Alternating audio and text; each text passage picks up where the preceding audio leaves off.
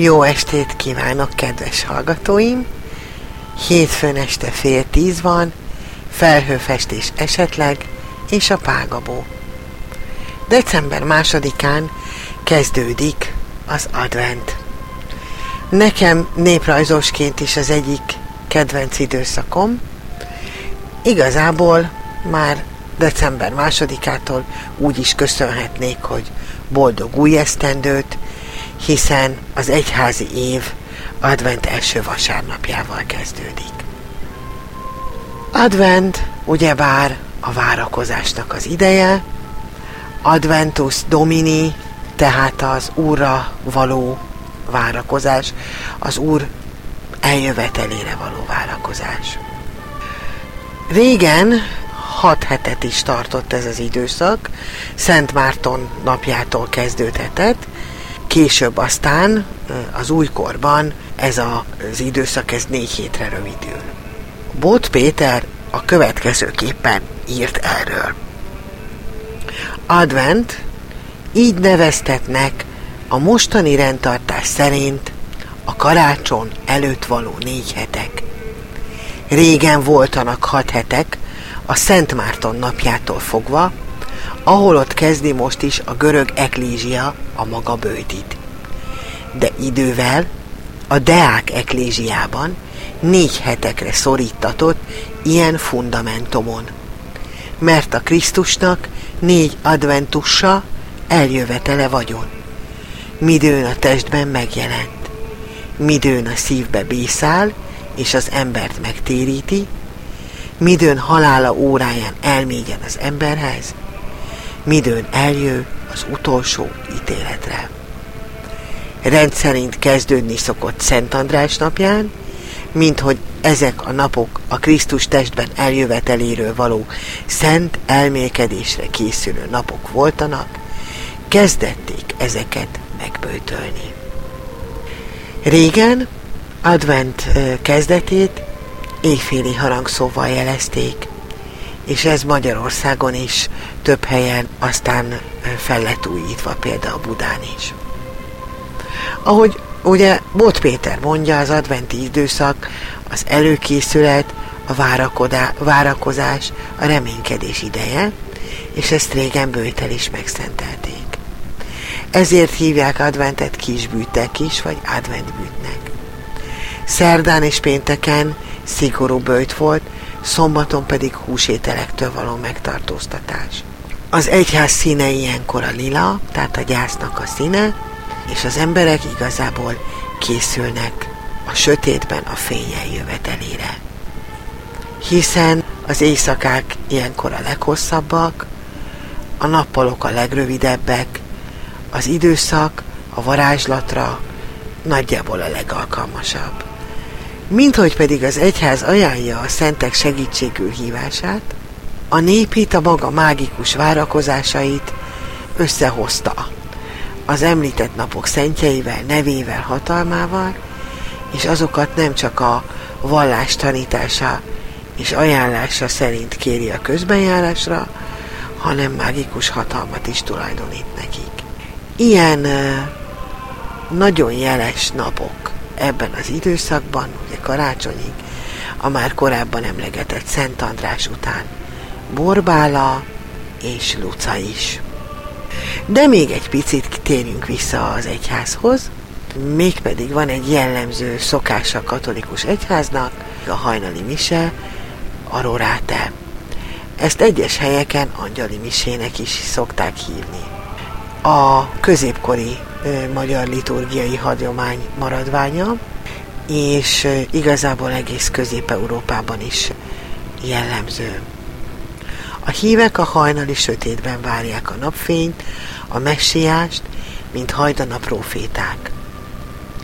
Nagyon szép, ahogy Bálint Sándor, a híres népsrajzkutató ezzel kapcsolatban ír. Hagyományőrző helyeken alig veszik észre, ami pedig egyébként nehezükre esik, a korai fölkeléssel, a hóval, fagyja járó áldozatot. A havat különben még a templomba menés ideje előtt illik elsöpörni, de ezért a korai munkáért nem zúgolódik senki.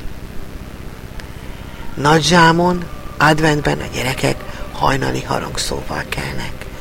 Megjelölt helyen gyülekeznek, és házról házra járva költögetik csengővel és énekszóval az alvó híveket, hogy idejében odaérjenek a hajnali misére. Utolsó nap mindenütt kapnak valami ajándékot, amelyen aztán igazságosan megosztoznak. A hajnali mise sejtelmes sötétjéhez, varázsához e, sok hiedelem fűződik. Számos helyen úgy tartják, hogy a roráté templomozás alatt be kell zárni minden ajtót, ablakot, különösen pedig az ólat, mert ilyenkor a boszorkányok állati alakot öltve a rendkívüli időben történő harangozás elől emberi vagy állati hajlékba költöznek, és ott bizony kárt okoznak, és főleg a teheneket szokták megrontani.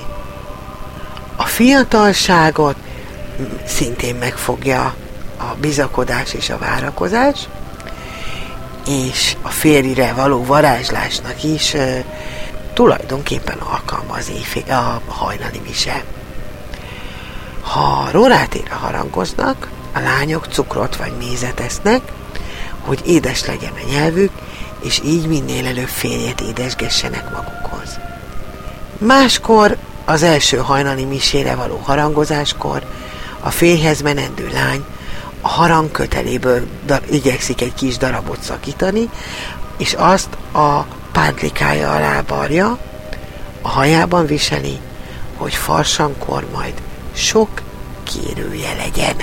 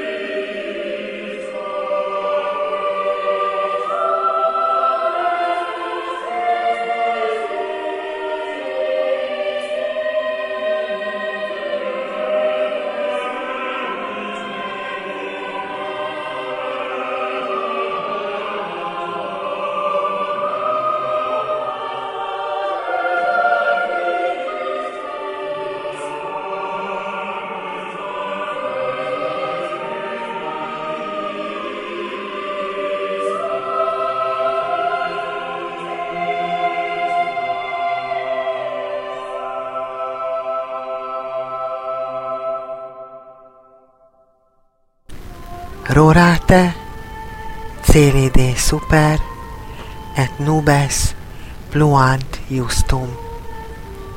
Harmatozzatok magasságos egek, s a felhők hozzák az igazat. Ne haragudj ránk, Urunk, és ne emlékezzél többé gonoszságunkra. Íme elhagyatottál lőn a szentek városa, pusztassággá Sion, és árván maradt Jeruzsálem, a te szentségednek és dicsőségednek lakóháza, ahol atyáink téged dicsőítettek. Védkeztünk, s mint a tisztátalanok olyanná lettünk, mint a falevelek földre hultunk. Íme gonoszságaink, mint a szélvész elsodornak minket. Elrejtetted előlünk arcodat, és önnön gonoszságunk markába adtál minket. Lásd meg, Urunk, a te néped sanyarúságát, és küld el az eljövendőt. Küld el a bárányt, a földkerekség urát, küld el a kősivatagból Sion leányának hegyéhez, hogy elvegye rólunk fogságunk igáját. Vigasztalodjál, vigasztalodjál, én népem, hamar eljő üdvösséged, miért menekülsz a gyászba? Miért fog el ismét a fájdalom?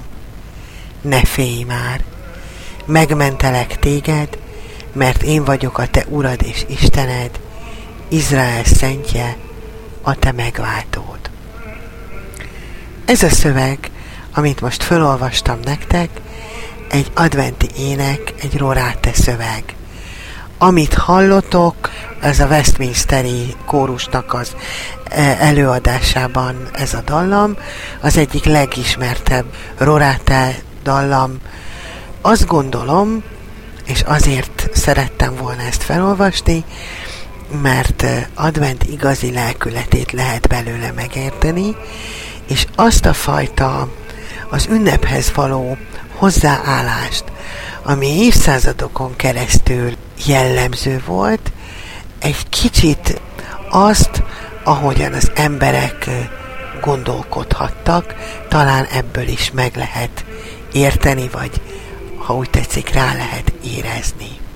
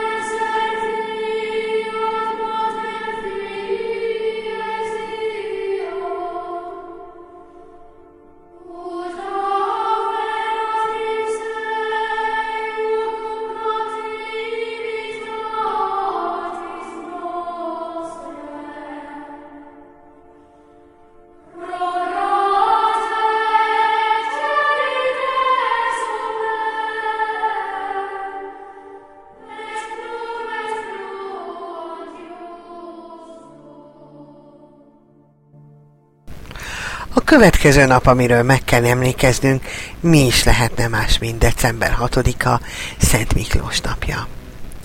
Miklós a kisázsiai Mirának volt a püspöke, és a negyedik században élt. Igazából a legendája az, ami miatt ez az ajándékozó figura megjelent az ő emléknapján, mégpedig az a történet, hogy három szegény lánynak a kesergését hallgatta, véletlenül hallotta meg az ablakon kívül az utcán járva. Kiderült, hogy a lányoknak nincs pénzük férjhez menni, nincsen hozományuk, és ezért a bordély házba való kerülés veszélye fenyegeti őket, és akkor egymás után három éjszakán Szent Miklós egy-egy zacskó aranyat tett be az ablakon, és a lányok megmenekültek a veszélytől, és férjhez mehettek. Nagyon nagy tisztelete van a keleti egyházban is, de igazából ez a piros ruhás, nagyszakálú figura, ez csak a 19. század végén, 20. század elején terjed el a falusi környezetben mindenképpen, városi közvetítéssel, és hát valószínűleg a német területek felől. Ugyanakkor ugye az 50-es években itt Magyarországon is a Gyedmarósz fordításaként a télapó hozta az ajándékot a gyerekeknek, megjegyzem nekem sose, de hát ez az anomália, ez nagyon sokáig megvolt, talán a mai napig megvan, hogy most mi a csuda van ezzel a Mikulással meg a télapóval. Erre kérdezett rá jó pár éve kollégámnak most már egyetemista kislánya, mire édesapja rendkívül frappáns választ adott, azt mondta, hogy kislányom, a Mikulás a neve, a télapó pedig a foglalkozása. És való igaz, tulajdonképpen erről is van szó, de azért Szent Miklós napján eh, még egy figuráról szeretnék megemlékezni. Őt Láncos Miklósnak hívják, a Dunántúlon terjedt zömében a szokása. Legények vagy nős férfiak, bekormozott arccal, kifordított bundában, láncot csörgetve ijeszgették a gyerekeket vagy a lá- nagyobb lányokat is. A szokás meglehetősen régi lehet, ugyanis már a 17.-18. századból vannak ennek a szokásnak a tétására különböző rendeletek, és ezek meg, megmaradtak. Fölkereshették a tolfosztót, megimádkoztathatták a gyerekeket, volt, ahol ők kaptak ajándékot, de például itt Tatabánya egyik előttelepülésén a szlovákok lakta Báhidán, a 20-as, 30-as években már ők adtak ajándékot. Tehát a jó feleletért, az imádságért a gyerekek diót, esetleg szaloncukrot vagy almát kaphattak. Bárt az meg megvillan lelkeket írtana, Hamu szürke vatelimban jajgat a kisbaba, Csöpp újjal az aranylázas tornyokra rámutat, Anyja előtt bezárták az urak a kapukat. Döndöri-dön, döndöri-dön, döndöri-dön, Gyenge arcát üti-veri a havas zivatar, ha a telet kiheveri, mit akar, mit akar, a kis Istent minek szánjuk, emberek, állatok, kájháskája lesz a szájunk, szedjétek lábatok, döndöri-dön, döndöri-dön, döndöri-dön, Könnye van csak a mamának, az csorog tej helyett, soványkodó babájának, tejecskét fejetek, Hallgassuk a csuda üveg, harmadot, hogy csobog, szívet nyomni kell a süveg, megszakad, megszakad, döndi dobog, döndöri dön, döndöri dön, döndöri döndöri dön. Vércsöp fut a jegeségre, bíbor gyöngy mit jelent, Ül Heródes gyihos mélre, gyilkolni védtelen, Fodros nyerge vastag tajték, kígyó a kengyele, Vele többen a sok hajlék, áldás hadd jár vele. Döndöri dön, döndöri dön, döndöri dön, Megmenekül, úgy remélem, a fiú, a fiú, Kívánjuk, hogy sose féljen, ne legyen szomorú. Vigadjunk, hogy enni tud a rongyosok új fia, Kerekedjék, mint a duda, orcája tundira, döndöri dön, döndöri dön, döndöri döndöri dön.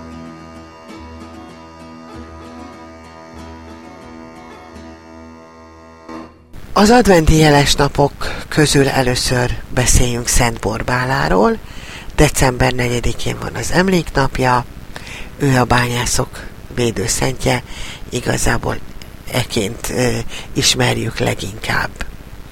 Ugyanakkor az egyik legnépszerűbb szent volt már a barokban is, a segítő szentek közül való, és így aztán a barokkori Szent Háromság oszlopokon is nagyon sokszor megtalálhatjuk az ő szép kis karcsú alakját. A negyedik század elején halt meg, pogány apának a leánya volt, aki annyira féltette őt az új hittől, hogy egy toronyba záratta. Ennek ellenére ő kapcsolatba került a kereszténységgel, megtért és megkeresztelték, ami miatt menekülnie kellett.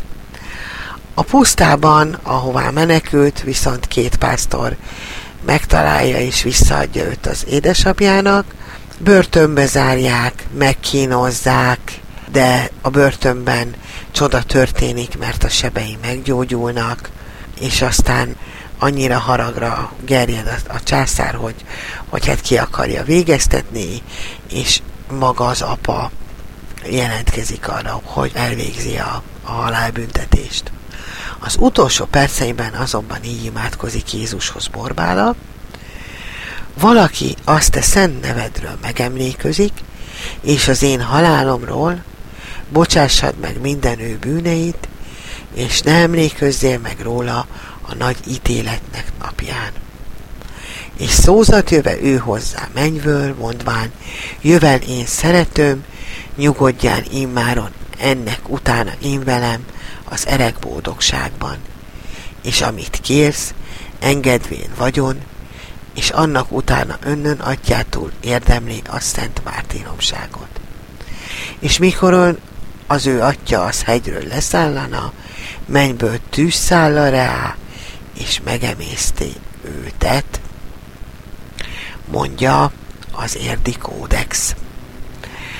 Ettől az, a, hogy ugye a halál előtt így imádkozott, Borbál a jó halál védőszentje, és ettől van az ő nagy középkori tisztelete. Toronnyal, könyvvel vagy pálmággal szokták ábrázolni.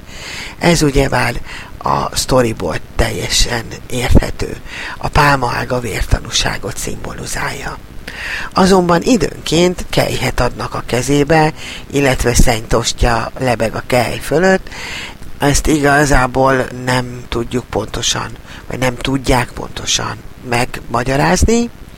Igazából azt gyanítják, hogy ez tulajdonképpen a jó halál, tehát az utolsó kenet, vagy a halottak, vagy a betegek szentségét szimbolizálná.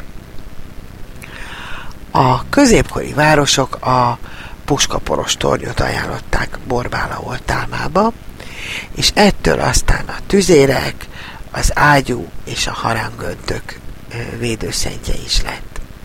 A néphagyományba átkerülve ezek a szokások úgy alakultak, hogy például Borbála napon csak a férfiaknak volt szabad tüzet rakni. De az, hogy igazából a bányászoknak mértő lett a a védőszentje, arról nincsenek pontosabb magyarázatunk, viszont a, a torony jelképből érhető, hogy a kőművesek és a kőfaragoknak miért ő a patrónája. A néphagyományban is jeles nap Szent Borbála, mégpedig ugyebár a leányok nagy lelkesen férjre jósoltak ezen a napon. Volt olyan hely, ahol a lányok mezitláb mentek ki a kertbe, és le kellett vágni gyümölcságat, és vízbe tenni. Sok helyen kilencféle gyümölcsvágat kellett levágni és vízbe tenni, mindegyikre megírni egy férfi nevet, karácsonyig minden nap rorátel mise után megöntözni, és amelyik ág először kizöldült, olyan nevű férje lett a leánynak. Vagy amikor egy ágat törtek, ott meg azt mondták, hogy ha a borbálaág karácsonyra kivirázik, akkor biztosan férjhez fog menni a leány.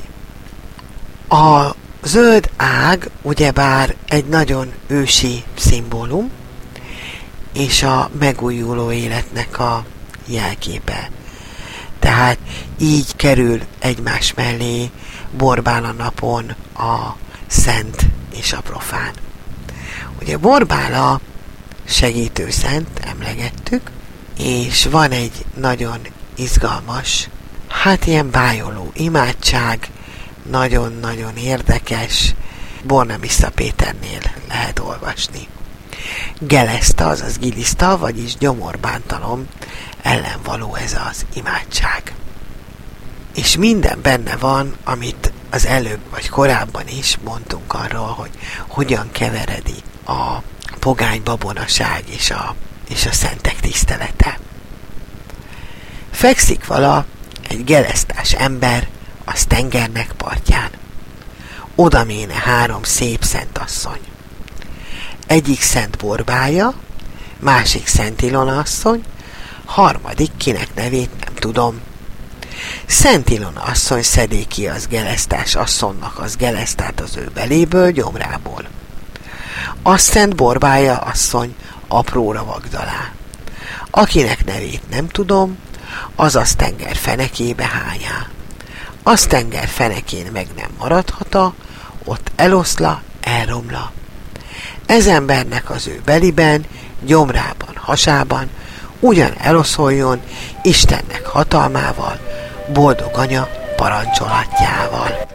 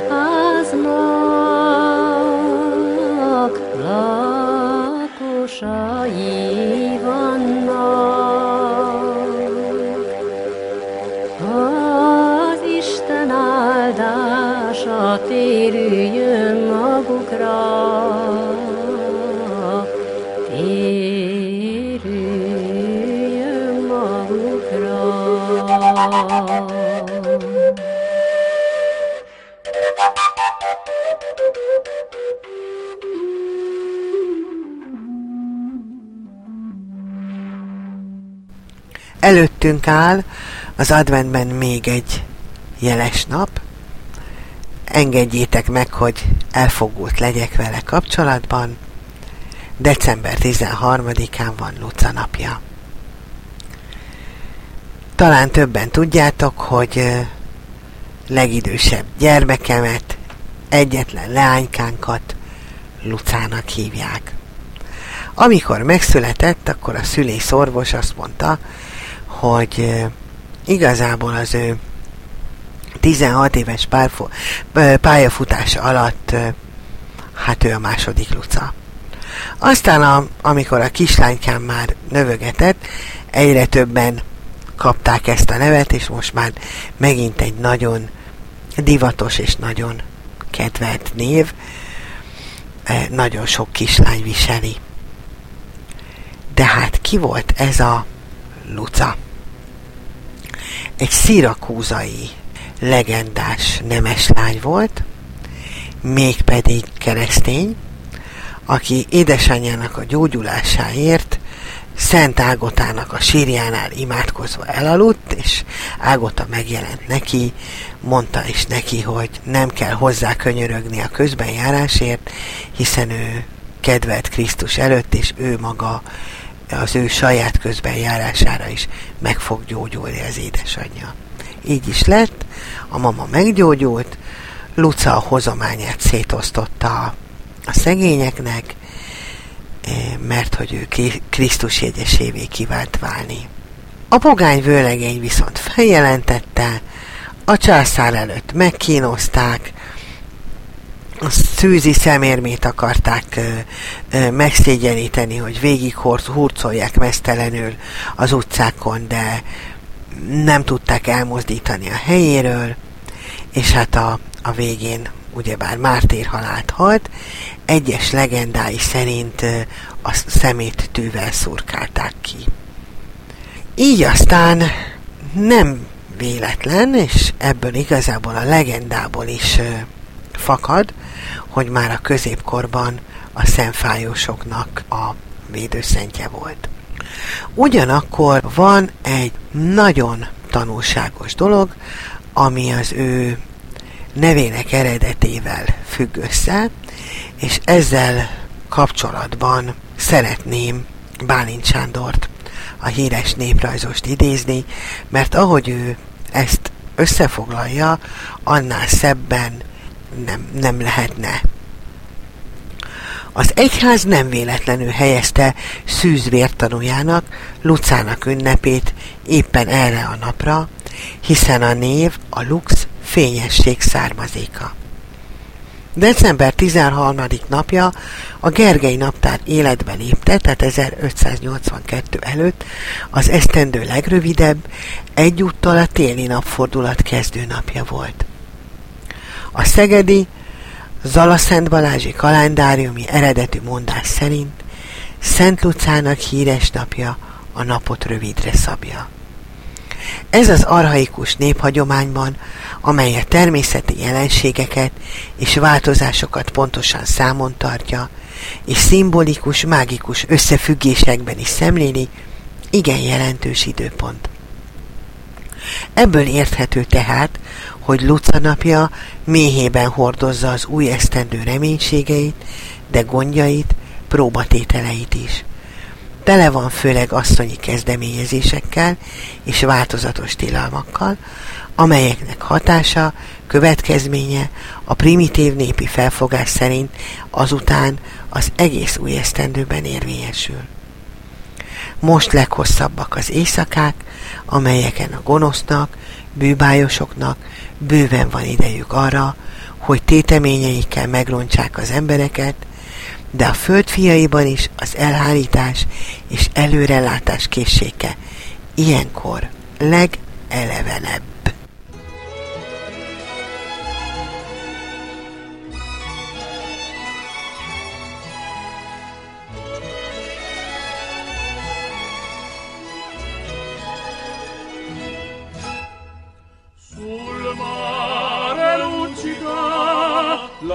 nastro d'argento, placida e l'onda, prospero il vento, sul mare luccica l'astro d'argento, placida e l'onda, prospero il vento, venite all'agile, barchetta mia, Santa Lucia, Santa Lucia.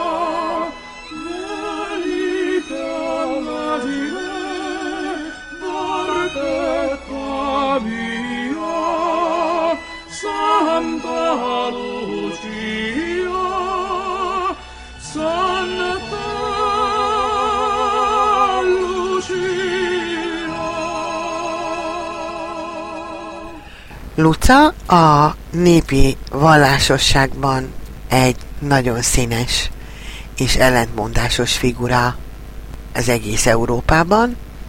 Dél-Európában egy ilyen gyógyító, jutalmazó, kedves lény, és érdekes módon ilyen Svédországban is, ahol egy fehér ruhás ajándékosztó figuraként jelenik meg. Ezzel szemben a német területeken, illetve itt Közép-Európában egy ilyen ártó, rontó-bontó figurává alakult, úgyhogy ketté vált a világos és a sötét az ő alakjában. Ugye Luca naphoz, mint említettem, rendkívül sokféle hiedelem és szokás kapcsolódik. Hát talán a, talán a leg, leggazdagabb, azt hiszem, hogy, hogy bátran mondhatom, hogy a leggazdagabb és napunk ez a december 13-a. Egyrészt jósoltak az várható állatszaporulatra, mégpedig olyan állatot vártak, amilyen nemű az aznapi első látogató volt. Aztán ugye volt komoly munkatilalom, ugyanis azt tartották, hogy ha ezen a napon fonnának vagy varnának, akkor ezzel bevarják a tyúkok fenekét.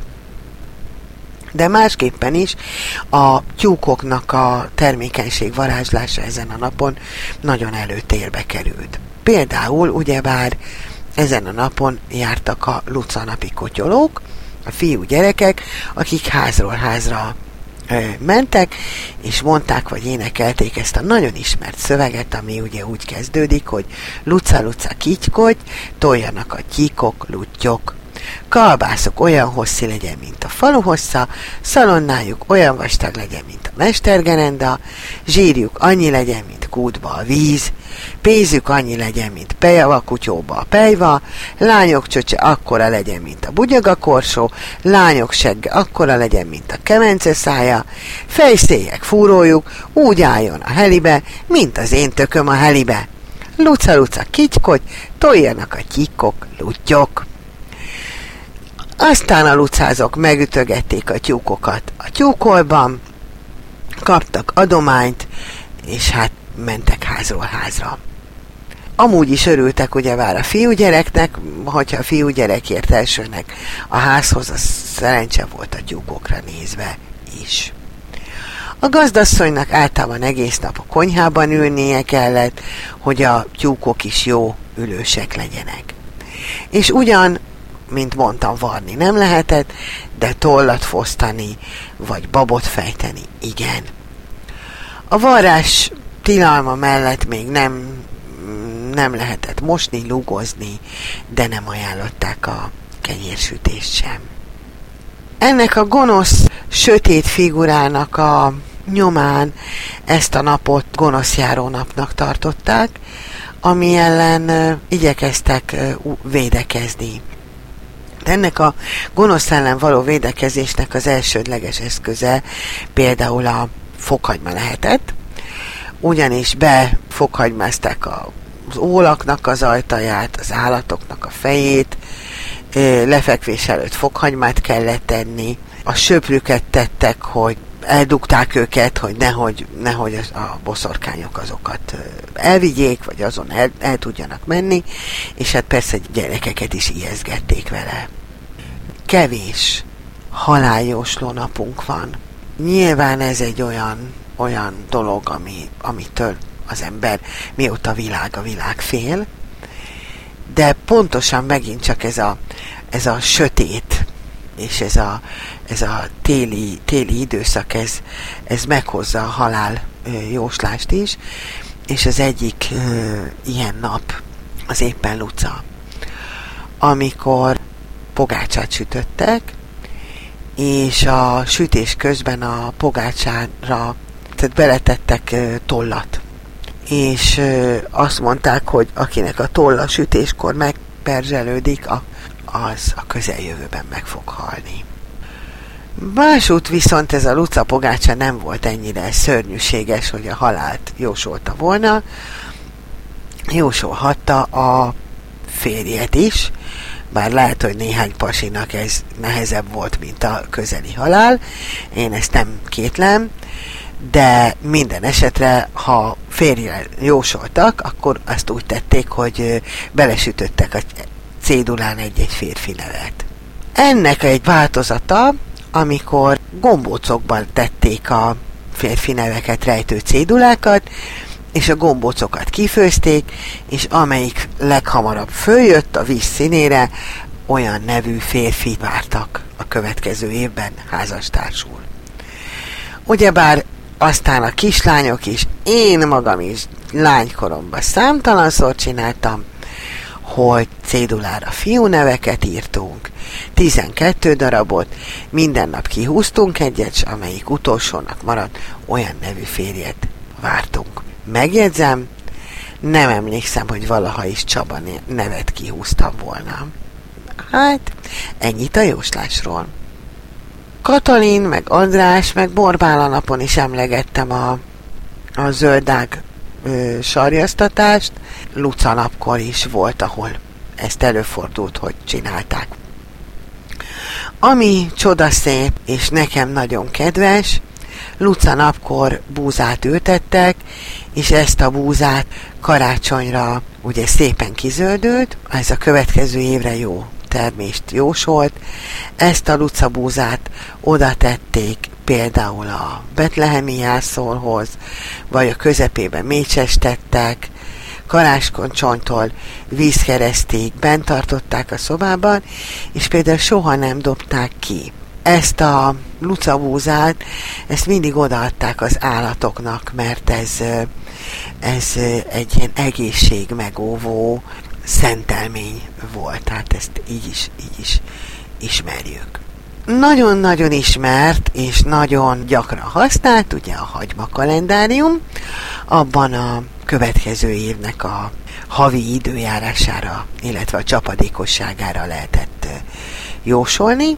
A hagyma gerizdekből 12-t egymás mellé tették, megsózták, és aztán várták, amelyik megvízesedett, az csapadékossá hónapokat mutatott, amelyik nem vizesedett, meg nem eresztett levet, ott pedig hát szárazságos hónapokat lehetett várni. Na hát, most jön a java, úgy készül, mint a lucaszéke. A lucaszéket nyilván lucanaptól készítették karácsonyig, karácsonykor aztán elvitték az éjféli misére, föl kellett rá állni, és akkor meg lehetett látni, hogy ki a boszorkány. De hát nagyon kellett ezügyben vigyázni, és mindenképpen kellett, hogy egy ilyen kíváncsicskodó ember lencsét vagy bákot vigyen magával a templomba, mert hát a, borosz, a boszorkány is nyilván látta, hogy kifigyelték, és ezért aztán az éjféli miséről eljövet, üldözőbe is vette az őt meglesőt. Viszont, hogyha az a hátam lencsét vagy mákot szort, azt a boszorkánynak föl kellett szedegetni, és addig az ember biztonságban hazaérhetett. Amikor az én kedves bánhidámon gyűjtöttem, éppen ilyen Mikulás, meg advent, meg karácsonyi szokásokat, akkor elmesélték, hogy bizony volt itt olyan, aki hajnalban az árokból lett összeszedve, mondván, hogy nagyon megverte a luca, de azt gyanították a szomszédok, meg a rokonok, hogy csak a hosszú bőjt után egy kicsit felöntött a garatra. De hát hogyan is készül ez a lucaszéke? Ugye nyilván sokféle fából készül. Általában, vagy jól összeszedem, a kökény, körte, som, akác, rózsafa, cserfa, boróka, jávorfa, ezekből csinálták. Az ékeket bükfákból, és szöget nem lehetett beleverni. Tehát a fém, fémet nem, nem lehetett használni. Még egy dologról meg kell emlékeznünk. Ez az úgynevezett lucanapi alakoskodás, és ez nem tévesztendő össze, azzal korábban emlé- emlégetett uh, lucanapi kotyolással, ugyanis a kotyoláskor ezek a gyerekek, akiket, vagy fiatalok, akiket emlegettünk, ezek a saját maguk alakjában járták végig a, a házakat.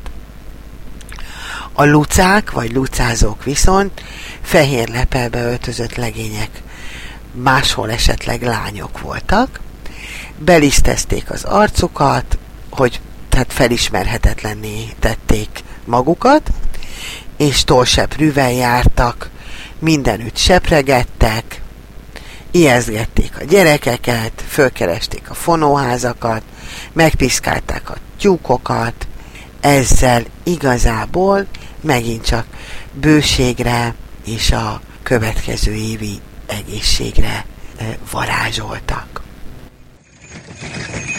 Jó estét kívánok! Kicskocs, kicskocs, lálágonya kettő, nekem is van kettő, ha nem annak szalonnát, levágom a gerendát, kicskocs, kicskocs, lálágonya kettő, nekem is van kettő, ha nem annak szalonnát, levágom a gerendát, Kánteknek annyi csirkéje legyen, mint égen a csillag, földön a fűszál, kicskocs, kicskocs, lálágonya kettő, nekem is van kettő, ha nem annak szalonnát, levágom a gerendát. Kártek disznójának annyi zsírzsa legyen, mint a kutba visz. Kicskot, kicskot, galagonya kettő, nekem is van kettő, ha nem annak szalonnát, levágom a gerendát. Tizenhárom, apálinkát, ide várom. Jó estét kívánok, köszönjük az ajándékot.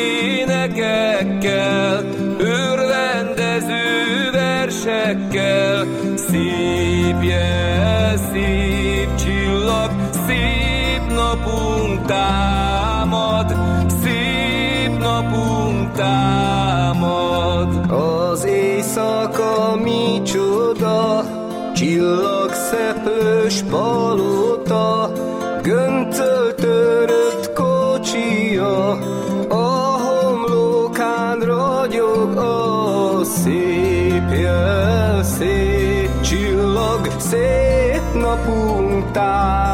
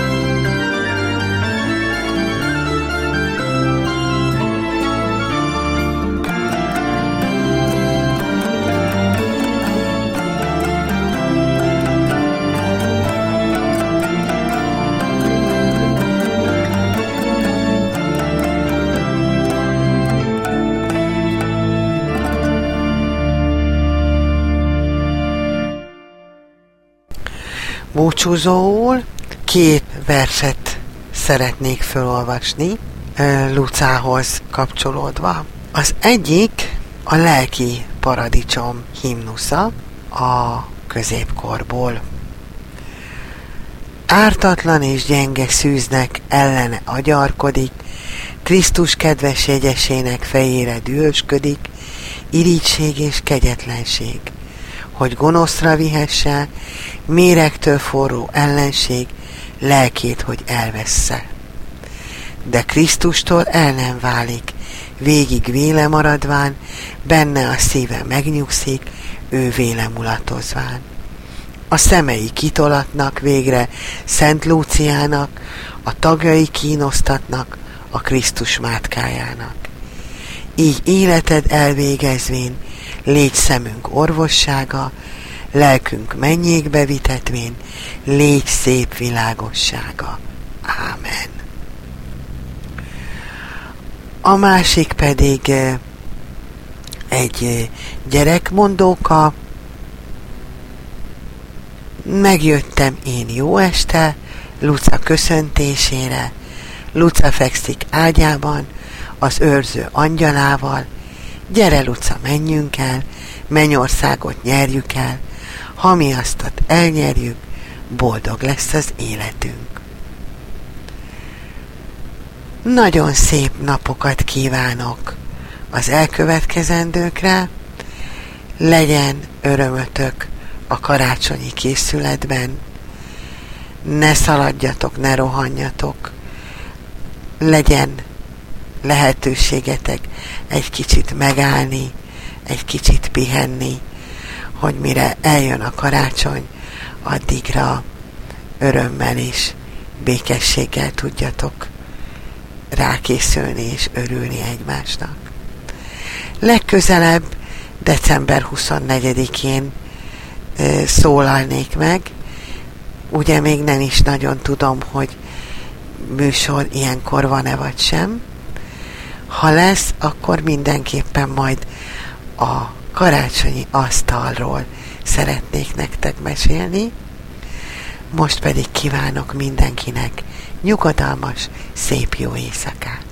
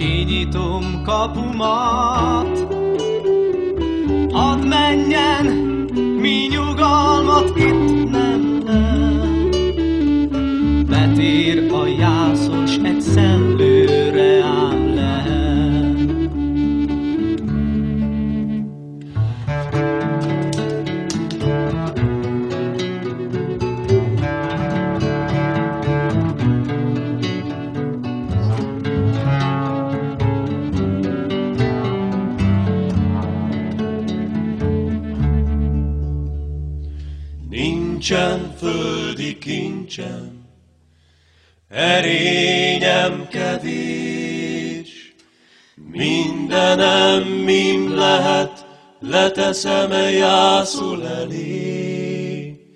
Mindenem mim lehet, leteszem -e jászul elé.